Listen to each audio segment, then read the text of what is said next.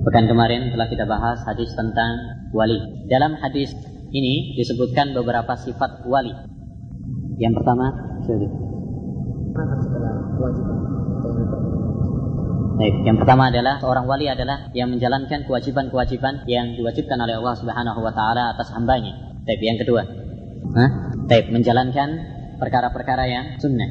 Baik. Dalam hadis ini Nabi sallallahu alaihi wasallam mengatakan seorang hamba yang selalu melakukan amalan-amalan sunnah, ya, maka akan dicintai oleh Allah Subhanahu wa taala. Kalau sudah dicintai, maka Allah akan menjadi pendengarannya, penglihatannya, ya, tangannya, kakinya. Apa yang dimaksud ini? Jelas. Pendengar yang baik. Apabila dia mendengar, mendengar yang baik. Ada sebagian orang yang salah faham dalam hadis ini sehingga berdalil bahwa hadis ini menunjukkan tentang akidah wahdatul wujud. Bersatunya Allah Subhanahu wa taala dengan hambanya. Apakah pemahaman ini benar ataukah keliru? Seniman? Tidak benar. Taib. Tidak benar. Dalam hadis ini ada beberapa hal yang menunjukkan tentang salahnya faham wahdatul wujud. Poin pertama. Poin pertama yaitu sa'alani li hmm. waliyan. Kalau wahdatul wujud dia itu menjadikan satu. Taib. Padahal dalam hadis ini dijadikan tiga, ada orang yang memusuhi dan ada Allah dan ada yang dimusuhi. Nah, Allah Subhanahu wa taala menyatakan man ada li waliyan. Jadi ada Allah Subhanahu wa taala, ada walinya dan ada yang memusuhi wali. Berarti dijadikan oleh Allah Subhanahu wa taala tiga, bukan satu. Baik. Poin yang kedua, Arif.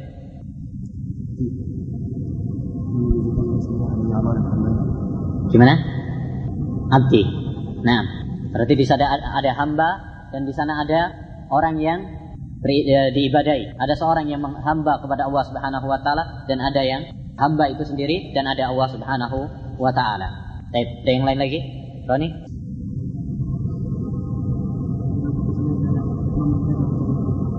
Gimana? Naam, wala in sa'alani. Berarti ada yang meminta dan ada yang di, diminta. Baik. Masih ada lain? Poin yang lainnya? Ada tambahan? Sudah habis? Al-Hadisu At-Tasi'u Was-Salasun, Hadis tiga puluh sembilan. An Ibn Abbas radhiyallahu anhuma anna Rasulullah sallallahu alaihi wasallam qala.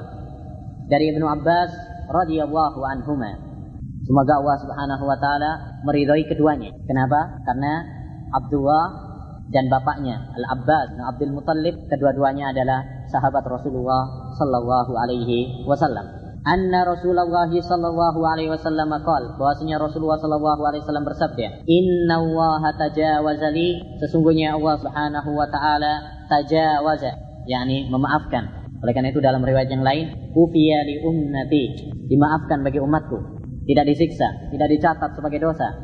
Li, untukku, yakni penghormatan kepadaku. Sesungguhnya Allah Subhanahu wa taala memaafkan umatku untukku, yakni untuk Nabi Muhammad sallallahu alaihi wasallam, sebagai penghormatan kepada Nabi Muhammad sallallahu alaihi wasallam. Jadi Allah Subhanahu wa taala memaafkan umat Nabi Muhammad sallallahu alaihi wasallam sebagai penghormatan dan kemuliaan untuk Nabi Muhammad sallallahu alaihi wasallam. Ummati, umatku. Dan telah berlalu bahwasanya umat Nabi, ummah, kata ummah, ya, ummati apabila disandarkan kepada Nabi Muhammad sallallahu alaihi wasallam, maka yang dimaksud adalah ummah ijabah, ummatul dakwah, ummatul ijabah. Ummah apabila disandarkan kepada Nabi ada dua macam, ya kan? Ummah itu ada dua macam. Ada ummatul dakwah, yang kedua adalah ummatul ijabah. Ummatul dakwah adalah umat yang didakwai oleh Nabi Muhammad sallallahu alaihi wasallam, mencakup orang Yahudi, mencakup orang Nasrani, mencakup seluruh manusia, karena Nabi Muhammad sallallahu alaihi wasallam diutus untuk mendakwai semua manusia.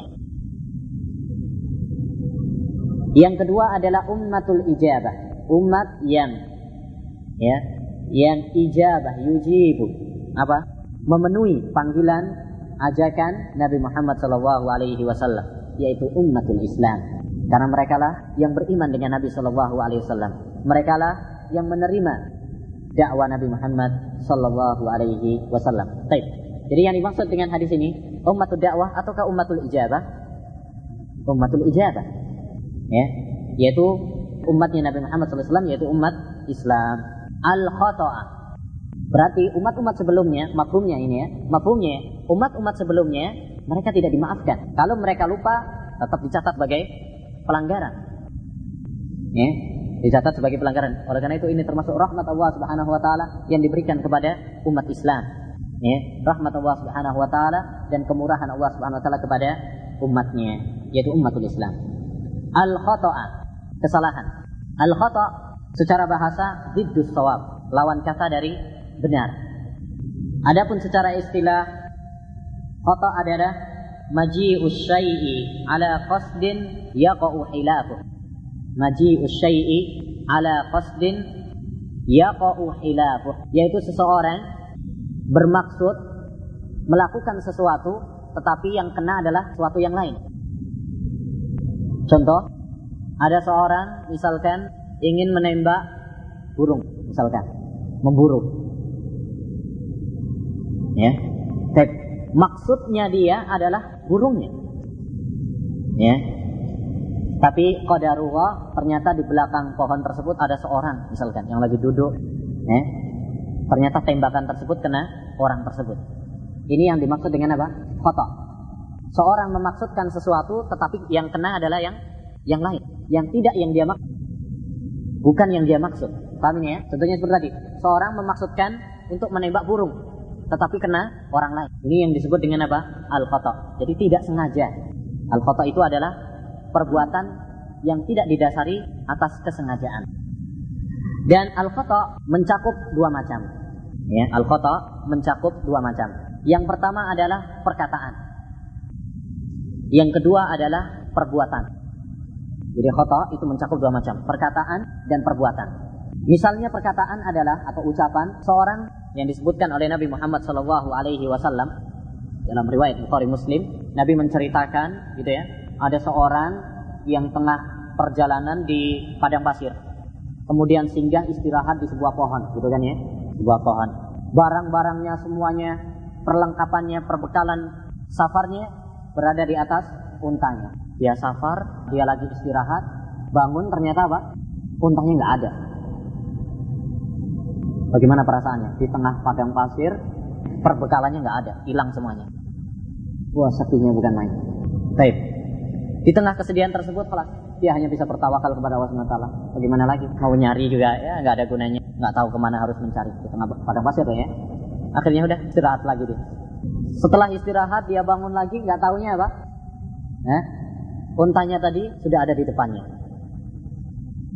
Saking senengnya, gembiranya, ya, dia mengatakan apa? Allahumma anta abdi wa ana rabbuk. Ya, ya Allah, kamu adalah hambaku, saya adalah Rabbmu. Ah, to'a, kata Nabi, min syiddatil farah.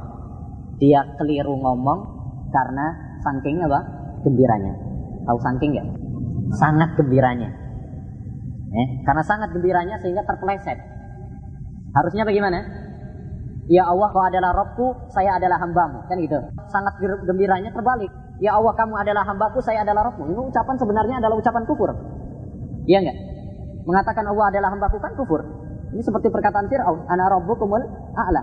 Tetapi karena dia keliru, ya, khata', maka tidak dianggap sebagai dosa. Diampuni oleh Allah Subhanahu wa taala. Paham ya?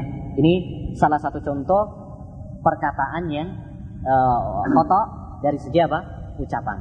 Demikian juga kita kadang seorang itu ya, tidak terkontrol gitu ya, pengennya ngomong yang benar tetapi terpeleset. Ya, terpeleset. Maka ini apa?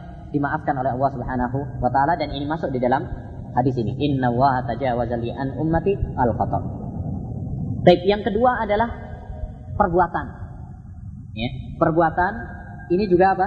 Dimaafkan oleh Allah Subhanahu wa taala, tidak dicatat sebagai dosa. Seperti yang saya contohkan tadi. Seorang pengen nembak burung atau hewan misalkan, enggak taunya ternyata apa? Kena manusia. Aslinya membunuh manusia hukumnya adalah haram, dosa besar. Tetapi karena tidak sengaja, maka apa? Tidak berdosa. Tidak berdosa. Paham ini ya? Baik. Kemudian, jadi Allah Subhanahu wa taala memaafkan al-khata'. kesalahan, perbuatan yang dilakukan tidak didasari atas kesengajaan. Dan ini telah dinaskan oleh Allah Subhanahu wa taala dalam Al-Qur'annya. Allah Subhanahu wa taala berfirman, "Rabbana la tu'akhidna in nasina aw akhta'na." Ya Allah, janganlah Engkau siksa kami apabila kami lupa atau keliru. Khata, salah, tidak sengaja. Dalam riwayat Nasa'i dan Tirmidzi, dalam hadis qudsi, Nabi sallallahu alaihi wasallam mengkhabarkan bahwa Allah Subhanahu wa taala berfirman tentang ayat ini, "Qad fa'altu." Saya telah mengabulkan. Jadi doa tadi Rabbana la tu'akhidna dikabulkan oleh Allah Subhanahu wa taala. Yani Allah tidak menyiksa perbuatan seseorang apabila dia lupa atau keliru, tidak sengaja. Baik, tetapi di sini perlu diketahui bahwa kesalahan ditinjau dari apa namanya hukum, ya, hukuman yang dibangun di atas kesalahan tersebut terbagi menjadi dua. Jadi secara dosa tidak ada tidak ada dosa, tidak dicatat oleh Allah Subhanahu Wa Taala. Tetapi di sana ada hukuman tetap. Ya, kapan? Dan itu yang akan kita bahas. Kesalahan ikhwani terbagi menjadi dua dalam masalah hukumannya. Yang pertama adalah kesalahan dalam masalah hak Allah Subhanahu Wa Taala, dalam masalah hak Allah Subhanahu wa taala.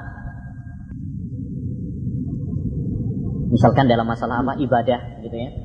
Maka hal ini adalah diampuni, tidak ada dosa dan tidak ada hukuman. Tidak ada hukuman juga. Karena ini berkaitan dengan ibadah kepada Allah Subhanahu wa taala. Perbuatan antara seorang hamba dengan Allah Subhanahu wa taala seperti dalam masalah-masalah ibadah, maka apa? Diampuni dan tidak ada apa? Hukuman bagi bagi dia. Tidak harus membayar misalkan, tidak ada. Contohnya misalkan apabila seorang ya, dalam safar mau sholat, sholat harus menghadap apa? Kiblat. Betul apa enggak? Dia sudah berusaha untuk menghadap kiblat. Mana ini kiblatnya ini? Ya kan?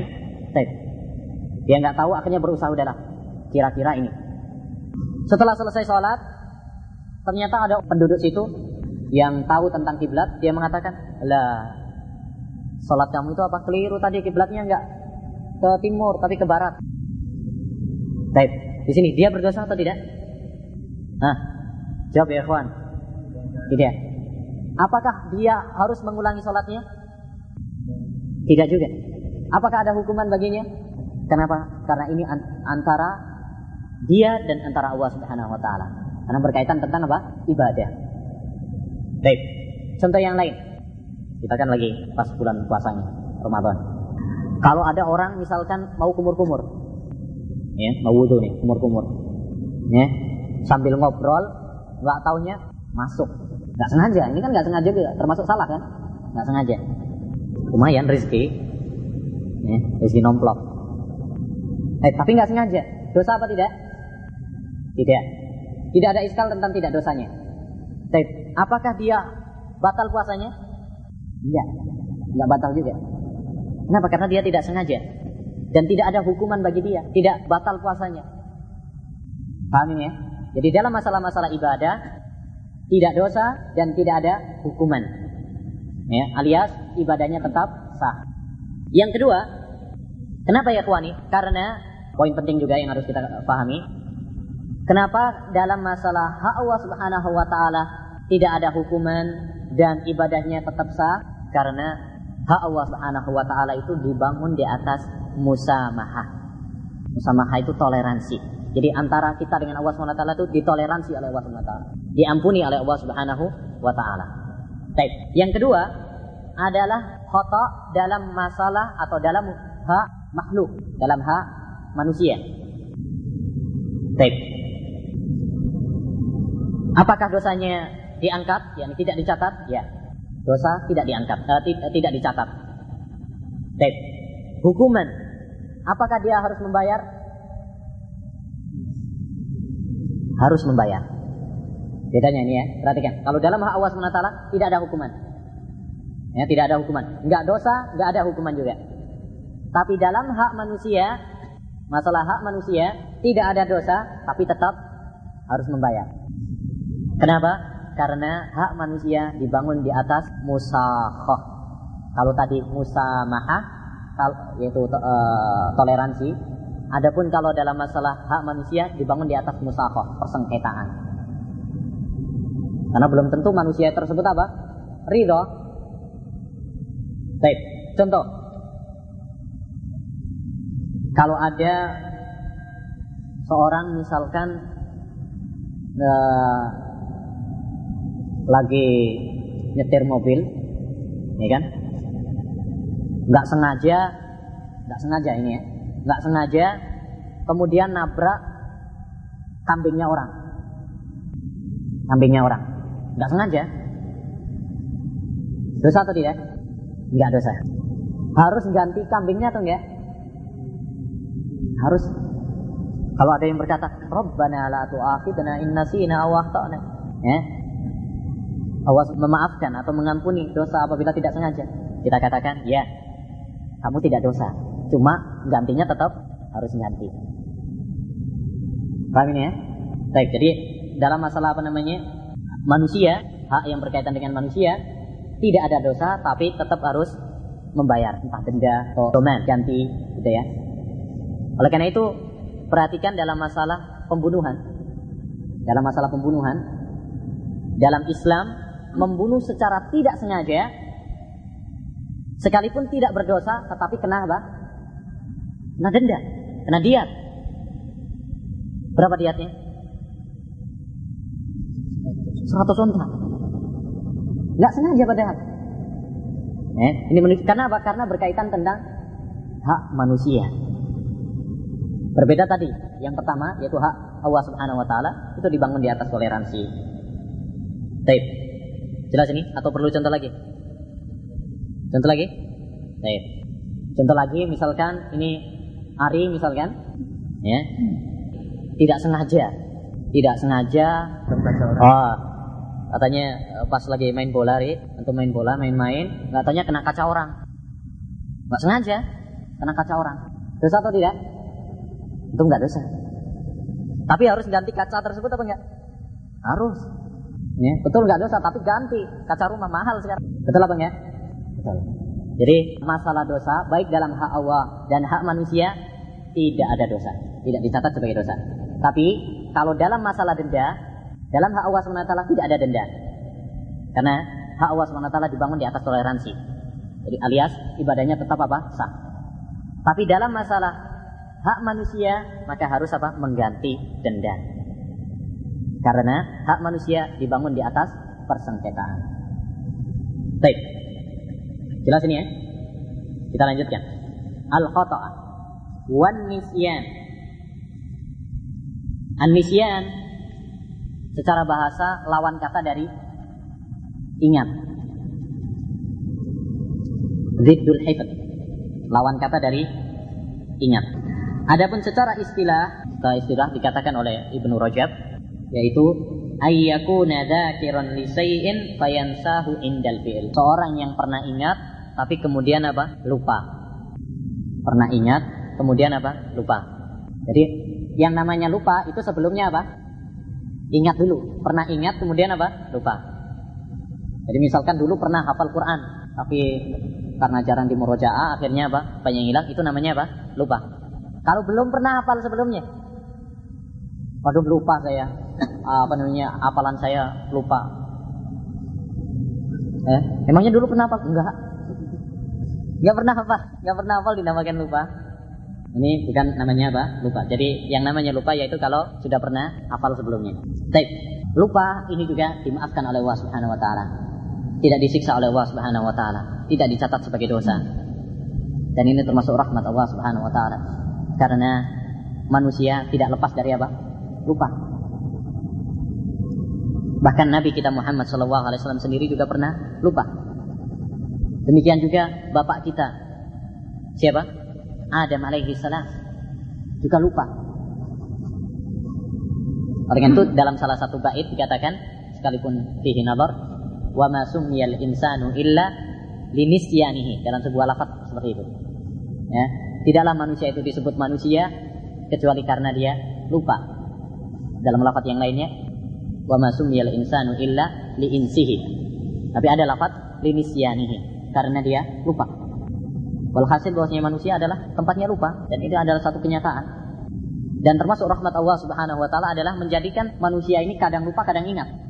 Imam Ibnu Qayyim rahimahullahu taala dalam kitab Miftah Darus Sa'adah, beliau menjelaskan tentang hikmahnya. Kenapa Allah Subhanahu wa taala menjadikan manusia itu kadang lupa kadang ingat? Kata beliau, kalau seandainya manusia itu lupa terus, misalkan sifatnya lupa terus, hancur dunia ini. Dikit-dikit lupa, dikit-dikit lupa.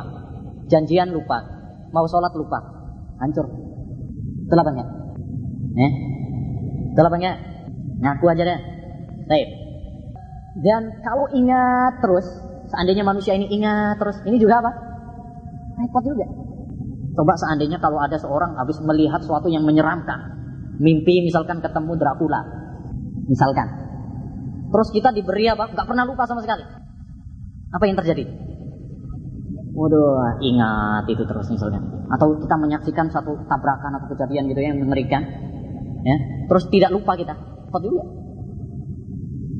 Eh, atau kita pernah sedih ditinggal, ditinggal oleh keluarga kita misalkan, ya, oleh ayah kita atau oleh keluarga uh, ibu kita yang kita cintai, oleh anak kita, saudara kita. Kemudian kita ingat terus, nggak pernah lupa, repot juga, sedih terus akhirnya nanti. Jadi ini termasuk apa, hikmah. Kenapa Allah Subhanahu Wa Taala menjadikan seorang itu kadang lupa kadang ingat, ya, lupa terus repot juga, ingat terus juga apa, repot. Maha besar Allah Subhanahu Wa Taala atas segala karunia-Nya. Baik. Jadi lupa ini juga dimaafkan oleh Allah Subhanahu wa taala sebagaimana dalam ayat tadi, Rabbana la tu'akhidna in nasina. Demikian juga dalam hadis yang mulia ini. Baik. Lupa ini juga terbagi menjadi dua. Sebagaimana tadi, ya. Sebagaimana dalam khata, lupa juga terbagi menjadi dua. Yang pertama dalam masalah hak Allah Subhanahu wa taala. Maka di sini dia tidak berdosa. Dan sah atau tidak ibadahnya tetap sah. Hmm? Tetapi, tetapi dia harus memperbaiki, eh, memperbaiki ibadah tersebut. Tidak ada hukuman baginya, tetapi dia harus memperbaiki ibadah tersebut. Contohnya, kalau orang, kita contohkan Ramadan karena sekarang Ramadan, ya. Ramadan, seorang yang berpuasa dilarang untuk makan dan minum. Tapi dia namanya orang kadang apa? Lupa. Saking hausnya, habis kerja misalkan, manu kurma, langsung apa masuk masjid, wah sudah tersedia aqua. Lupa, karena biasanya mungkin masih hari-hari pertama ini, ya, langsung apa minum saja. Berdosa dia? Tidak. Tapi, tapi kapan saja dia ingat, maka harus berhenti. Jangan diterusin, wah lupa kok, terus saja. Ya, ya. Kapan dia ingat atau diingatkan, maka dia harus berhenti. Dan puasanya tetap sah. Nabi Shallallahu Alaihi Wasallam mengatakan, "Man akala nasiyan wa huwa sha'im, falyutimma shaumahu, fa innama at'amahu wa huwa saqa." Barang siapa yang makan atau minum lupa. Dalam riwayat yang lain, dalam riwayat Al-Hakim dan Daruqutni, secara umum, man afthara, siapa yang berbuka, mencakup yaitu apa? Zina. Sekalipun sebagian para fuqaha mengatakan enggak bisa tergambarkan orang itu apa? Lupa dalam zina. Masa dua-duanya lupa? Ya. Tapi yang benar adalah apa? Jima sama seperti makan dan minum, yaitu tidak berdosa dan tidak ada kafarah baginya karena lupa. Tapi kapan saja ingat atau diingatkan, maka dia harus apa? Segera berhenti. Kata Nabi Sallallahu Alaihi Wasallam, barang siapa yang makan dan minum secara lupa, karena dia lupa, maka apa? Hendaknya dia menyempurnakan puasanya. Menyempurnakan puasanya berarti puasanya ini adalah sah, tidak ada perlu qada baginya. Karena Allah Subhanahu wa taala memberikan makan dan minum kepadanya. Dan itu rezeki dari Allah Subhanahu wa taala. Tapi perlu tadi saya tegaskan, siapa yang melihatnya, ya, maka hendaknya diingatkan karena ini termasuk ta'awun, ya, tolong menolong. Jangan kalau melihat teman kita lagi makan minum Ramadan, udah biarin biarin. Dia dapat rezeki. Ya, baik, ya, kita ingatkan karena ini termasuk apa? Ta'awun. Nah, contoh yang lainnya, misalkan lupa sholat. Lupa. Karena sibuk lupa waktu, misalkan, bukan melupakan, ya, beda. Kalau melupakan sengaja, ini lupa, sama seperti misalkan tidur juga. Oleh karena itu Nabi Shallallahu Alaihi Wasallam mengatakan, "Man nasiya salatan aw nama anha falyusalli idza dzakaraha." Barang siapa yang lupa atau ketiduran dari salatnya, maka hendaknya dia salat ketika dia ingat. Tidak ada dosa dan dia harus melakukan kapan dia ingat. Tidak ada dosa baginya. Dan tidak ada hukuman harus mengganti misalkan harus membayar ini, membayar itu, tidak ada. Ya, dan ini yang dimaksud dalam hak Allah Subhanahu wa taala. Demikian juga dalam masalah-masalah yang lain. Ya, dalam masalah-masalah yang lain. Baik. Yang kedua adalah dalam hak manusia. Ini pun tidak ada dosa, hanya saja dia harus kena apa? Mengganti, kena denda. Contoh, seorang lupa misalkan makan makanannya orang lain, temannya, disangkanya punya dia. Lupa atau tehnya teman kita, udah kita lupa, habis atau tinggal dikit, baru ingat, uh ini punya teman kita ternyata. Baik, apakah dia berdosa? Tidak berdosa. Apakah dia harus menggantinya? Nah, terus terserah manusia. Kecuali kalau dimaafkan, lain lagi ya, udah nggak usah diganti. Tapi aslinya yaitu harus di, diganti. Baik, demikian juga contoh-contoh yang lain yang berkaitan dengan hak manusia. Baik, tapi di sini ada masalah yang penting ya, yang perlu diperhatikan juga, kaidah yang penting, bahwasanya para ulama membedakan antara lupa atau salah, antara meninggalkan kewajiban dan melakukan perbuatan yang terlarang. Ya, ada perbedaan antara meninggalkan kewajiban dan melakukan perbuatan yang terlarang. Yakni orang yang meninggalkan kewajiban karena keliru atau karena lupa, maka dia tetap harus apa? Melakukan perbuatan tersebut. Ya, harus menggantinya. Ini dalam masalah apa? Ibadah. Berbeda dalam masalah hal-hal yang terlarang. Kita disuruh meninggalkan perbuatan yang terlarang. Ya. Maka tidak ada dosa dan ibadahnya pun tetap apa? Sempurna. Contoh misalkan, kalau ada orang sholat lupa nggak berwudu, orang sholat lupa nggak wudu, belum wudu ternyata, dosa dia? Tidak dosa. Apakah dia harus mengulangi sholatnya? Nah, mengulangi sholatnya atau tidak?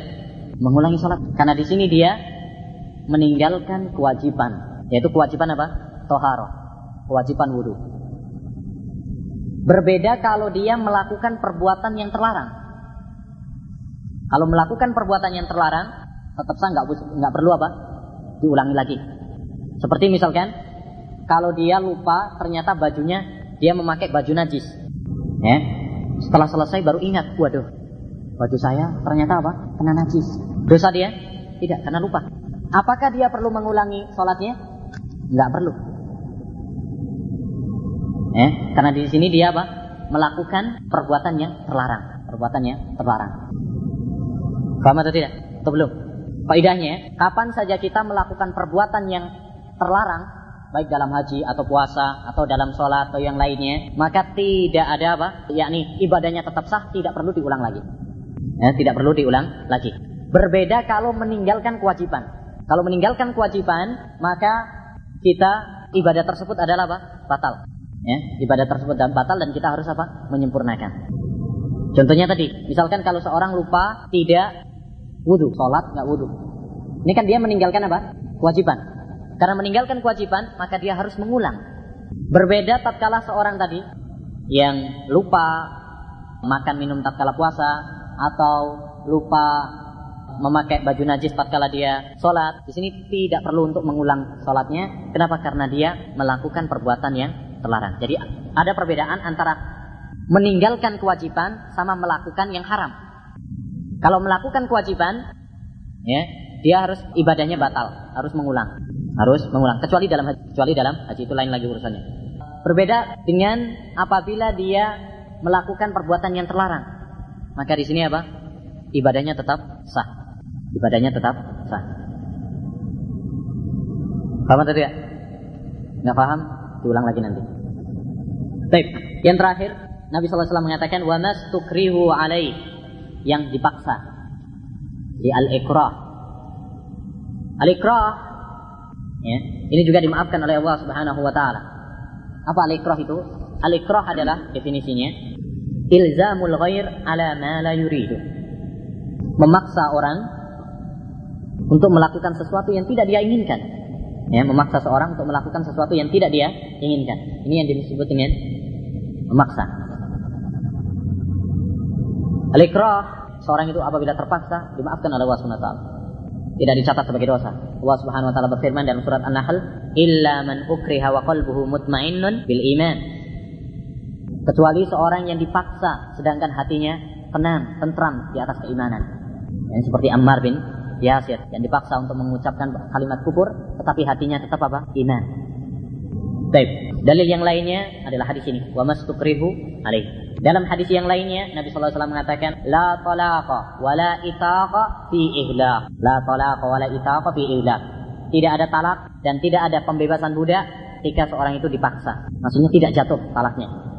Misalkan kalau ada seorang dipaksa untuk menceraikan istrinya, ceraikan istrimu. Kalau enggak saya bunuh kamu. Akhirnya karena takut dia bilang saya ceraikan istriku. Jatuh apa tidak perceraiannya? Tidak. Karena dia menjatuhkan tersebut karena terpaksa. Tidak ada hukumnya. Itu yang dimaksud dengan hadis Nabi sallallahu alaihi wasallam, la talaqa wa la itaqa fi ihlaq. Demikian juga itaq. Jadi kalau seorang memiliki budak misalkan, dipaksa untuk membedakan budak tersebut, merdekakan budak tersebut. Kalau tidak kamu saya bunuh. Akhirnya dia bebas, dia merdeka. Ini pun tidak jatuh. Kenapa? Karena dia terpaksa. Baik. Pembahasan yang selanjutnya al-ikrah ya ikhwani terbagi menjadi dua. Ya, terbagi menjadi dua. Ada al-ikrahul mulji', pemaksaan yang tidak bisa dihindarkan, yang harus. Ya. Yang kedua adalah pemaksaan yang masih bisa cari jalan keluarnya, masih ada jalan keluarnya, masih bisa hilahnya. Baik. Poin yang pertama atau bagian yang pertama yaitu pemaksaan yang pokoknya harus. Jadi seorang yang dipaksa ini nggak ada nggak ada kekuatan yang lain kecuali apa? Harus memenuhi keinginannya. Ya, seperti misalkan kalau seorang apa namanya dipegangin, ya, dipegangin oleh beberapa orang misalkan, dipaksa untuk minum, untuk minum khamr atau kalau pas bulan Ramadan dipaksa untuk berbuka, dipegangin semuanya dimasukin. Udah nggak ada dia nggak ada kekuatan untuk menolak. Ya, ini yang dimaksud dengan ikrahul mulji'. Baik. Yang kedua adalah pemaksaan yang ghairul mulji'. Seorang ini masih bisa apa? Cari cara yang lain untuk menghindar. Ya, untuk menghindar. Masih ada pilihan. Ya, misalkan kalau seorang diancam misalkan kamu harus menceraikan istrimu. Kalau tidak, sebulan lagi kamu saya akan bunuh. Ini mulji' atau ghairul mulji'? Hah? Ghairul mulji', karena masih ada senggang waktu, sebulan, masih bisa bernafas. Baik. Ya, atau pilihan, beberapa pilihan. Ini juga termasuk apa? Ghairul mulji'. Baik. Kemudian perlu diketahui juga bahwasanya seorang yang terpaksa dikatakan orang itu terpaksa apabila memenuhi beberapa persyarat. Yang pertama, seorang yang memaksa harus mampu untuk melakukan ancamannya. Ya, untuk melakukan ancamannya. Paham ini ya? Jadi yang yang mengancam ini harus betul-betul mampu menunaikan ancamannya. Ada sebagian orang cuma sekedar apa? Ancaman saja. Dia nggak mampu untuk melakukannya. Maka ini nggak nggak dianggap terpaksa. Misalkan kalau seorang istri mengancam suaminya, ya, mengancam suaminya untuk melakukan perbuatan, misalkan mencurilah kamu kalau tidak saya cerai kamu. Ini ancaman atau tidak? Gimana Pak Seniman? Sering ancam, mas mencuri uh, ayamnya tetangga. Kalau enggak saya cerai ya sampean. Gimana? Bukan ancaman. Kenapa? Karena perceraian bukan di tangan si istri. Dia tidak mampu untuk melakukan ancamannya. Baik. Yang kedua, harus ada yakin atau ghalabatud dhon, ya. Kita betul-betul yakin atau minimal ghalabatud dhon bahwasanya orang yang mengancam tersebut adalah serius akan menunaikan ancamannya. Bukan hanya sekedar basa-basi. Bukan hanya sekedar ancaman saja. Kadang orang itu cuma apa mengancam tapi gertakan saja. Eh, cuma gertakan saja. Dia nggak akan berani untuk apa namanya e, betul-betul me, melaksanakan ancamannya, nggak mungkin.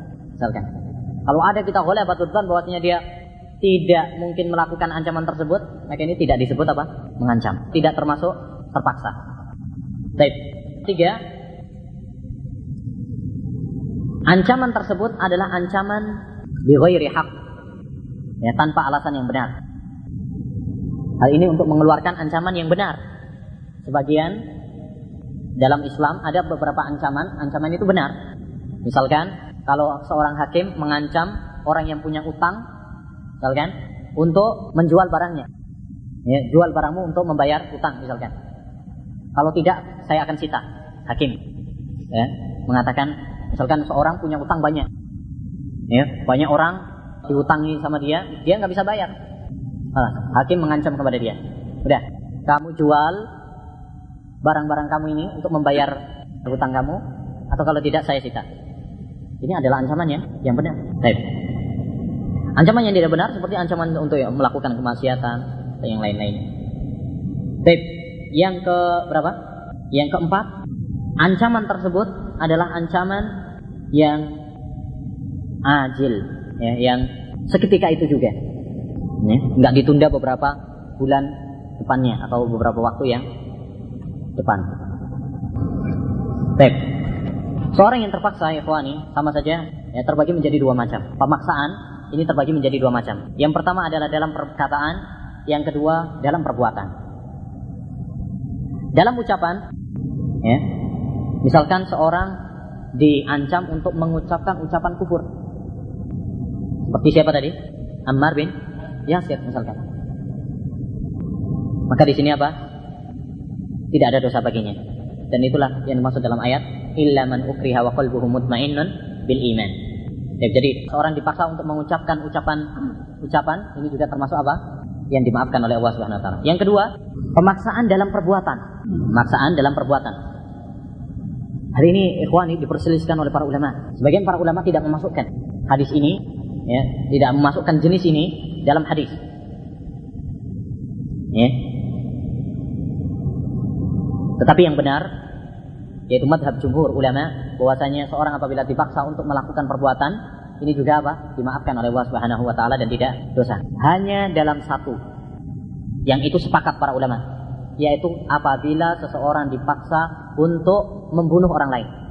Para ulama bersepakat bahwasanya tidak boleh. Sekalipun dipaksa. Contoh, ada seorang misalkan diancam.